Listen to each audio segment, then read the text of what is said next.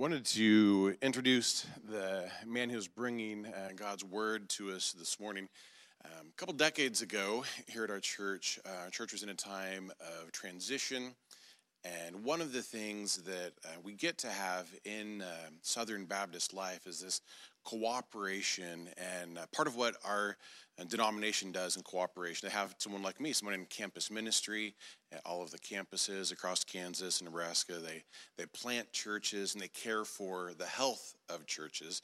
So at that moment of transition a couple of decades ago, um, at that time, the, the director of our, uh, our Southern Baptist Convention in uh, Kansas and Nebraska was Peck Lindsay. And Peck came into 12th Avenue during that time of transition and really gracefully kind of guided us towards uh, what the future of our church would look like. And so, in remembering um, that time a long time ago, if you're old enough to remember, Peck was our interim pastor all of those years ago and really gracefully guided us through that time. So, if you remember Peck, you uh, are of a certain age. But we're um, the rest of us who, who, weren't around back then are really grateful for for how that worked out, and it kind of cast the vision, the, the guidance for where our church has ended up today. So, Peck, come and share from God's word with us. I do have people say, uh, You're over the hill, aren't you? And I say, No, but I can see the top of it up there. And uh, I, I, came BA, which is before Al. Well, that was long ago. And uh, PG was before uh, Jason. I got this Bible uh, from students. And the student director at that time worked with leather, and so he made me a, a, a holder for my Good News Bible, which was a paperback. So I want to use it today to talk about uh, that which Garen assigned me to do. He said, You all are reading through the Bible. And some of you have said you're reading through the book of Acts now. A couple have confessed they hadn't quite got there yet, but you're going to. So I'm, Garen assigned me three chapters, and from them I could uh, speak to you and find a text which God laid on my heart that was relevant, hopefully to my life and maybe to yours. I've always been impressed by brilliant people, really smart people. This gentleman spoke four languages. He earned his doctorate of jurisprudence. He was a, an, a legal attorney. He was also in the ruling board of his church. He, he was the one who determined right and wrong as whether you were in or out of the faith. He was then chosen to uh, take care of a riffraff who were giving trouble in their church, and he was giving authority to imprison them or even to kill them. You, you know his name? You've been reading about him this week? Paul. Paul, we call him the apostle, but he was just a brilliant Jew, Roman of his day. And he's the one who is at play in these passages which Garen assigned me to read, and from which I'm supposed to select a topic that relates to my life and yours. So look at the book of Acts, 20th chapter, the book of Acts. This is from Good News Bible, which I got when I was here 40 years ago, however long it was. And uh, you, the ones that I remember from years ago have all gotten older. And so I say to them when I meet them, Who are you? You don't look the same as you did 20 some years ago. In the 20th chapter of the book of Acts, verse 23 and following, Paul has called together the leaders from Ephesus, and this is Good News Bible translation. And Paul says, I only know that in every city where he's visited throughout Asia, the Holy Spirit has warned me that prison and troubles await me. But I reckon my own life to be worth nothing to me in order that I may complete my mission and finish the work that the Lord Jesus gave to me, that is, to declare the good news of the grace of God. So I really have two points today. One is to discover Paul's mission, he declares it here. And second, to hear what he says to the church. He has a message to the church based on his mission. So, having read that, what, what's his mission? To share the good news of Christ with Gentiles and Jews, share it everywhere. That's his mission. I have gone among all of you, verse 25, preaching the kingdom of God, and now I know that none of you will ever see me again. He was leaving and he knew he wouldn't come back. So I solemnly declare to you this very day if any of you should be lost, I'm not responsible. For I have uh, not held back from you announcing the whole purpose of God. Now, here, here's the message to us the message to me and the message to the church. Keep watch over yourselves and all the flock which the Holy Spirit has placed in your care. Be shepherds of the church of God for which he made his own through the death of his own son. So the mission, defined by Paul, is kind of a model for us to shape our own mission. It was to me. Paul's mission was to declare the good news of Christ everywhere. That wasn't his original mission. When the church, when the, the leadership council of the Jews ordained him, they said, Go find those Christians, all those people that are raising all the trouble, bring them to jail. Find out if that's what they are, put them in prison. If you can't put them in prison, have a trial and kill them. And so that's what he did to Stephen. He, he stood it while Stephen was stoned to death. Others he'd arrested and brought back. And then on the Damascus Road, he tells in these chapters, suddenly there's a blinding light. When I left Topeka this morning, clouds were all dark. It was almost like night, and the lightning was flashing everywhere around there. And I could understand Paul walked it at midday when the clouds were dark and the lightning flashed, and the bright light was seen by everybody. The lightning flashed by everybody but only Paul was blinded. And he was taken to a, another house, and somebody from the Jewish faith came to him. And while he was blinded, Paul heard in his inner voice that boy said to him, Paul, uh, you're persecuting me, not just the church. I am Jesus of Nazareth. I'm, I'm Messiah. Why do you keep persecuting me? I have, a, I have a purpose for you, I have a plan for you. And when the, the Jewish leader came to him, he said, Paul, uh, God does have a plan for you. He sent me to tell you that. Get your sight back. You can see.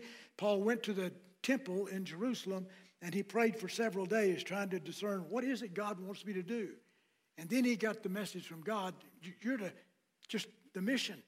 You're to share the good news with everybody, everywhere. You're my messenger of the good news that God has come in the person of Jesus Christ, that he's come to say it's by grace that He's offered you forgiveness and salvation and life eternal. Share that good news with everybody. And so Paul started on his mission to share the good news.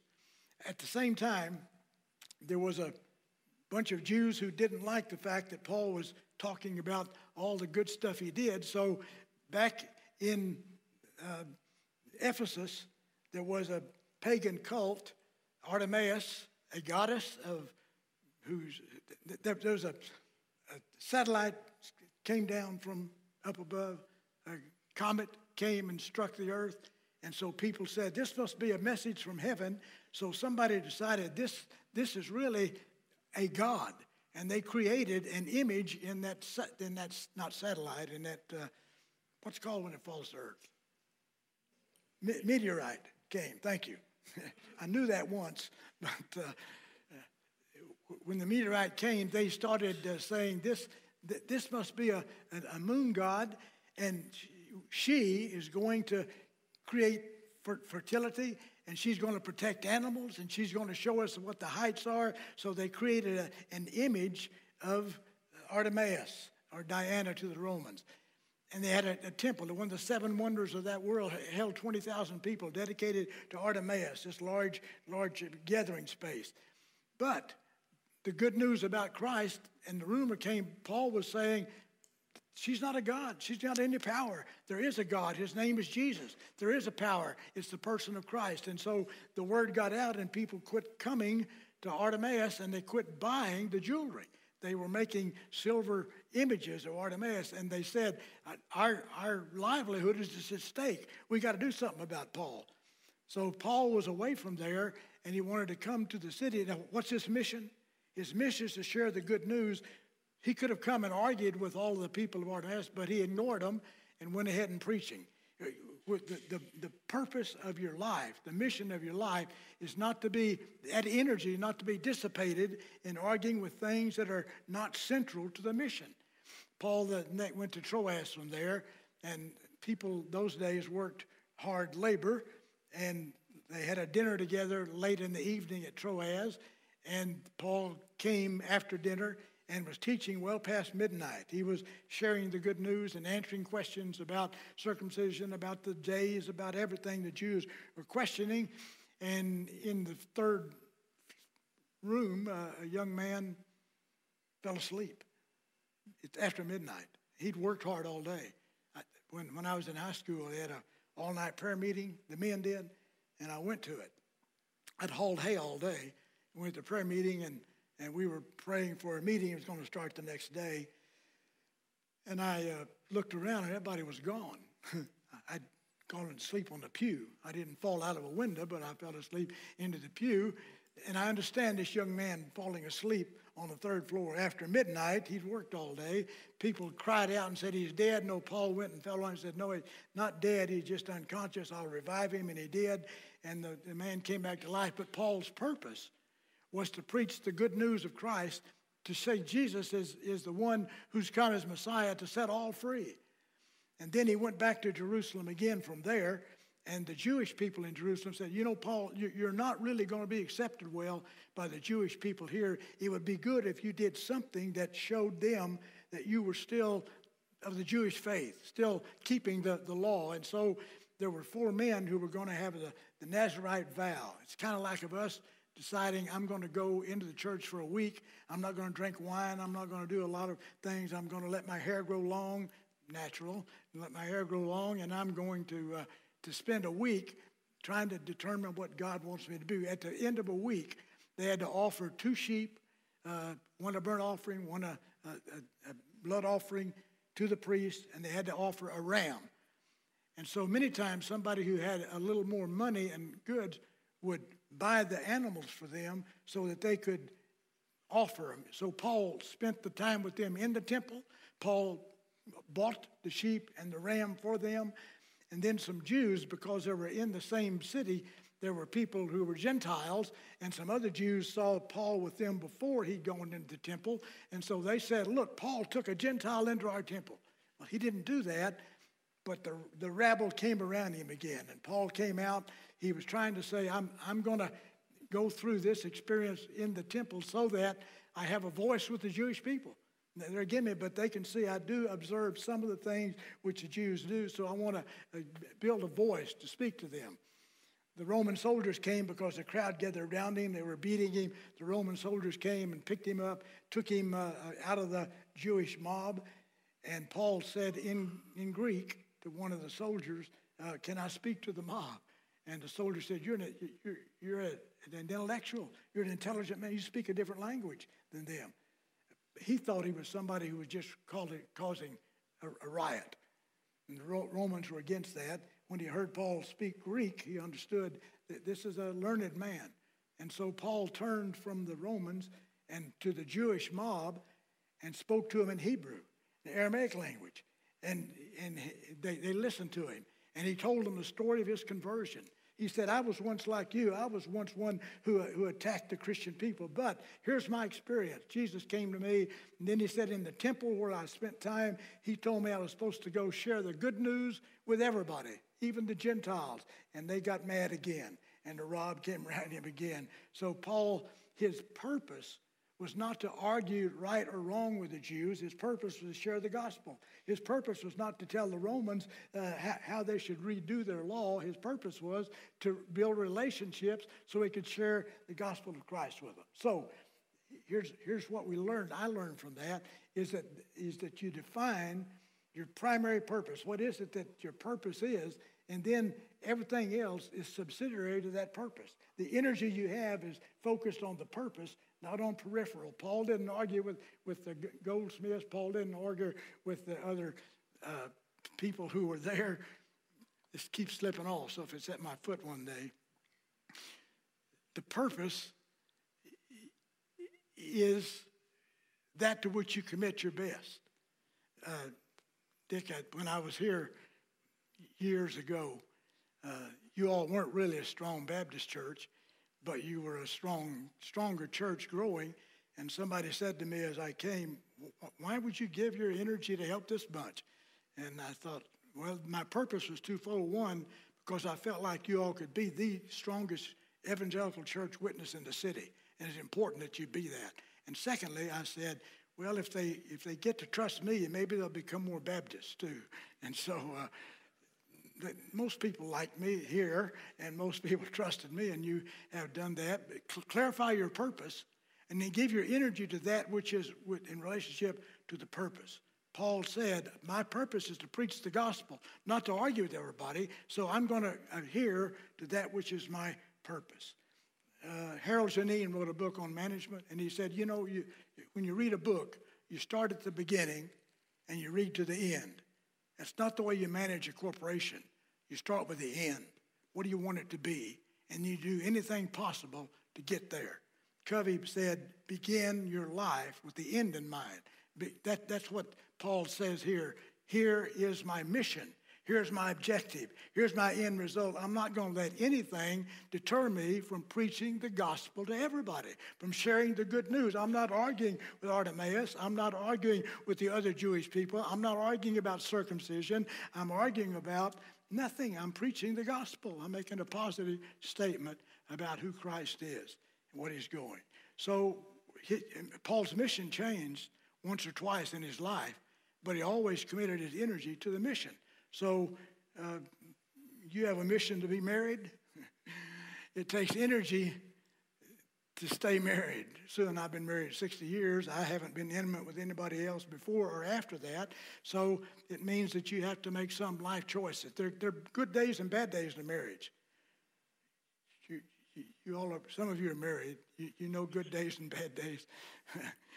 but the goal is stay together.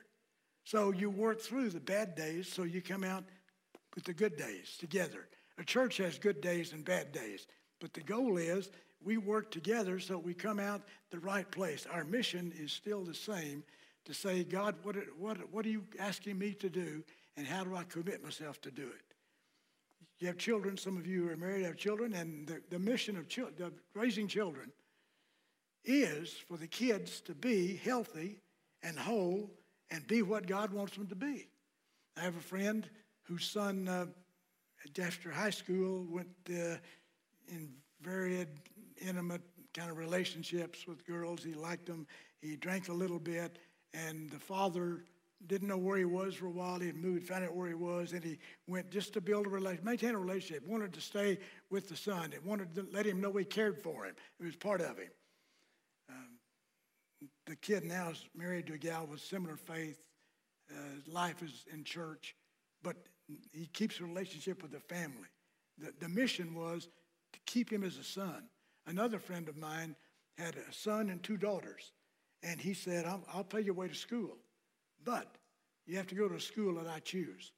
One of the daughters and the son did that, went to where he chose. The other daughter said, That's not my goal. That's not my life. I'm going to go and she's going to a different state. He wouldn't help her he, he kind of said, no, no, that's not it. If you don't do it my way, I'm not going to help you at all. When I saw him a few years ago, uh, he doesn't know about her anymore. She went to where she wanted to go, but she broke relationships with the family. What's the mission with your kids? To maintain a relationship with them, to help them become that which they're supposed to be. You want them within your moral bounds. You want them within the biblical context of, of faith, but you want to maintain a relationship. The mission is the kid. So Paul said, My mission is to share the gospel, and I'm not going to be sidetracked with anything else but that. Now, here's the message to us. In the next verse, the message is to behave yourself. For you who are believers in the church at Ephesus, live right. Live a life that exemplifies Christ. I have a friend in uh, Topeka who shops at a certain grocery store, and she was shopping at a grocery store, and the manager of the store came out just berating one of his employees because they'd done something wrong, used bad language, and publicly humiliated her right there in the aisle, made a big deal of it. And this lady went to church two weeks later, and guess who was leading the service? This guy. She didn't go back to that church. his, his lifestyle, she thought, was so different than what she thought he was saying up there that she didn't going to go back. It is to say that our life is to reflect in our relationships Christ. That we are to honor him with the way we behave with each other. Let your life look right. We have a couple out in western Kansas. Um, they controlled the church. She was clerk and treasurer. Uh, he was uh, the, the deacon leader. They had two or three pastors, and finally they had a pastor from who came out of a alcoholic background in that local town. He had lots of alcoholic friends. He began to share Christ with them, and he, uh, he, he became the pastor. But this couple who had been in church a long time, who controlled the, the budget and everything else, wouldn't do anything that they just opposed everything he wanted. They controlled the money. They spent it in ways that church had never, they, they didn't act right toward him and toward each other. The church is now dead, by the way. They, uh, it, has gone, and he's he's out of that church in another in, in another kind of ministry. It is to say, Paul says, look, behave yourself in relationship. Dick, you probably don't remember. I, don't, I, I didn't remember it. There was a there was a meeting 30 years ago of, of the leadership, men leadership, in, in an upper room here. And I don't even know what happened, but there was some tense words said, and and you stepped out in the hall with the called us a gentleman out in the hall. The two of you stepped out in the hall. The rest of us stayed in the meeting, and when you came back, you were okay. The two of you spoke uh, like you liked each other, like you were together. That that's what he's saying. Paul says, "Look, behave yourself. Act, act like Christ. Make make a difference." I, I don't remember anything else about that, Dick. You may, after you can talk about it, but uh, I was impressed that that at least you all acted different views, but you acted like you listened to each other, cared for each other. And that's when Paul says, shepherd the flock. You shepherd the flock. I, I grew up in, in uh, ranch country, cattle country. So we, we cattle, I never knew sheep. And uh, we talked about sheep herders. We had a adjectives in front of that term about a sheep herder. So I, I didn't know sheep, but I've read three books now by shepherds because Paul says, shepherd the flock. A shepherd was one who would take care of the sheep by name. A shepherd was one who would lead them. They, they weren't driven. They, they, they, would, they would be led through safe valleys because they were going from the low country up to a high mesa to, to, to, have good grass. The shepherd would go ahead and there were noxious weeds there. He would dig out the weeds and prepare the way for them. So, uh, in fact, Psalm 23, when you read it, it was written by a shepherd. The Lord is my shepherd. I'm not going to want for anything because he will take care of me. He leads me beside still waters. The sheep couldn't stand running water because all the wool, if they got no running water, sweep them down. So a, a shepherd would go, put dams up and slow the water down so the sheep could come and drink from it. They would go to green pastures up in the higher mesas without the poison weeds. They spent time caring for the sheep individually. And I didn't know that a sheep if it fell over on its back, can't get up. So it lays there on its back with its legs up in the air, like a turtle. You seen a turtle on its back? And so you can't get up. It'll just wiggle its legs around. A sheep's the same way. I did not know that, but two or three shepherds about whom I read told me that. So when, when, when the psalm says, He restores my soul, it says he, he reaches down when I'm in trouble and sets me up right again. The good news is that Christ restores us. He touches us in the bad times and puts us back on the right path, puts us back on our feet.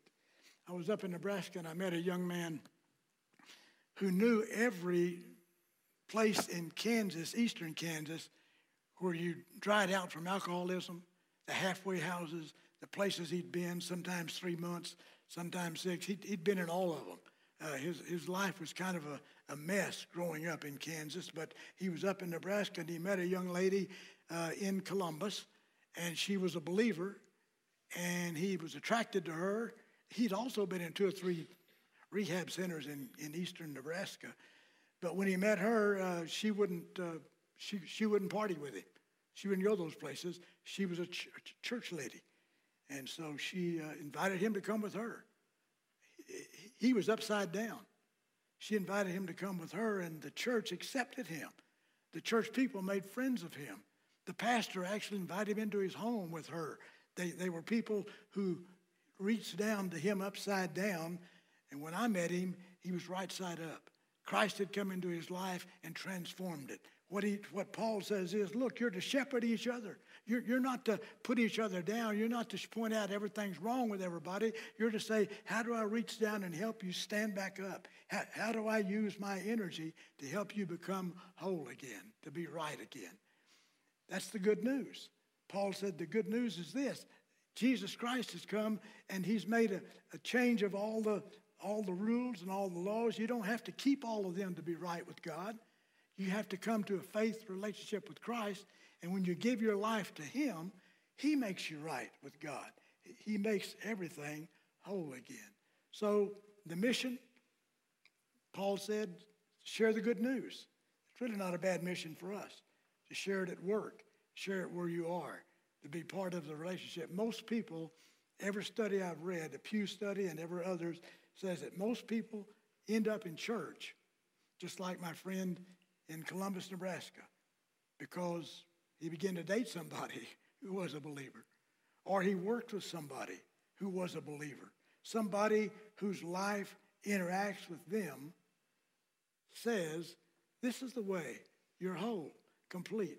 And that life attracts them to the faith you have. So he says to us, Look, in, in Emporia, you keep living a life Christ like, and people will notice that. I noticed uh, the team that went down south. I saw some of the young people who had people younger than them in the team, and I thought, we all influence somebody. And juniors and seniors in high school influence sixth and seventh and eighth graders, and college students influence high school students. And when you go on a mission trip, you influence other people. So that's what Paul says. Let your mission be to influence others, and then when you're influenced, shepherd them. Help, help restore them to the wholeness which God wants. The good news is that's what God did for us. That's what He did for me. That's what He did for you. And he says, now that, now that you've been restored and whole, ask yourself, how do I relate to people who aren't restored in a way that helps them? And how do I relate to other people in the fellowship so that I shepherd all other people here? Not criticize, not set apart from, but shepherd them. Let me pray for you, and we will uh, go together. God, thank you for the word, uh, for the life of Paul, for the brilliance which he had, and for the way that uh, he lived his life and wrote, for the teachings that he's brought to us. So we pray, God, that uh, since we claim allegiance with you, your Spirit would give us intelligence and wisdom and strength to live the way we claim to live. May our life reflect who Christ is, and may we continue to make an impact in our city with people we work and our families. In Christ's name we pray, and amen. And you're dismissed. Thank you.